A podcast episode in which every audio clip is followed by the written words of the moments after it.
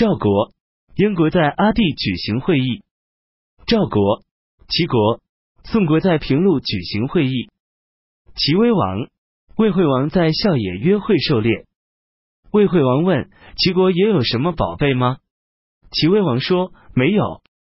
魏惠王说我的国家虽小，尚有十颗直径一寸以上，可以照亮十二乘车子的大珍珠。以齐国之大，难道能没有宝贝？齐威王说：“我对宝贝的看法和你可不一样。我的大臣中有位坛子，派他镇守南城，楚国不敢来犯。泗水流域的十二个诸侯国都来朝贺。我的大臣中还有位叛子，使他守高唐，赵国人怕的不敢向东到黄河边来打鱼。我的官吏中有位前夫，令他守徐州。”燕国人在北门，赵国人在西门望空礼拜求福，相随来投奔的多达七千余家。我的大臣中有位种手，让他防备盗贼，便出现路不拾遗的太平景象。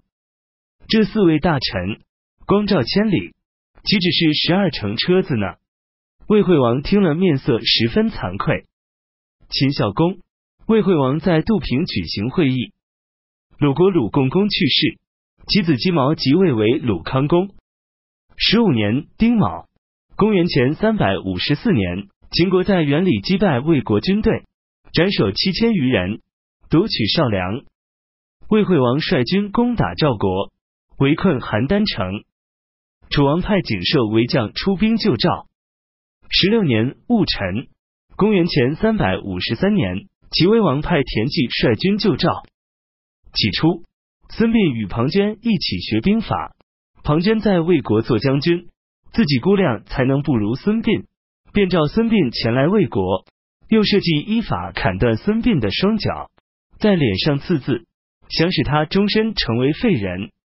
齐国使者来到魏国，孙膑以受刑罪人身份与他暗中相见，说动了齐国使者，偷偷的把孙膑藏在车中，回到齐国。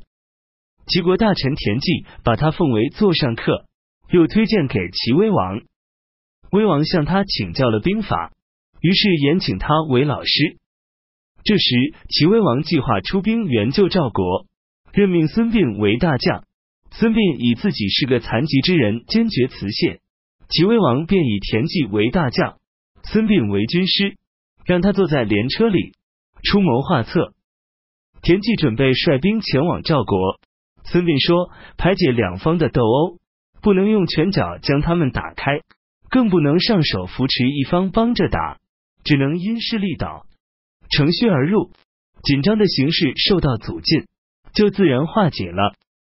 现在两国攻战正酣，精兵锐卒倾巢而出，国中只剩老弱病残，您不如率军急袭魏国都城，占据交通要道，冲击他们空虚的后方。”魏军一定会放弃攻赵，回兵救援，这样我们一举两得，既解了赵国之围，又给魏国国内以打击。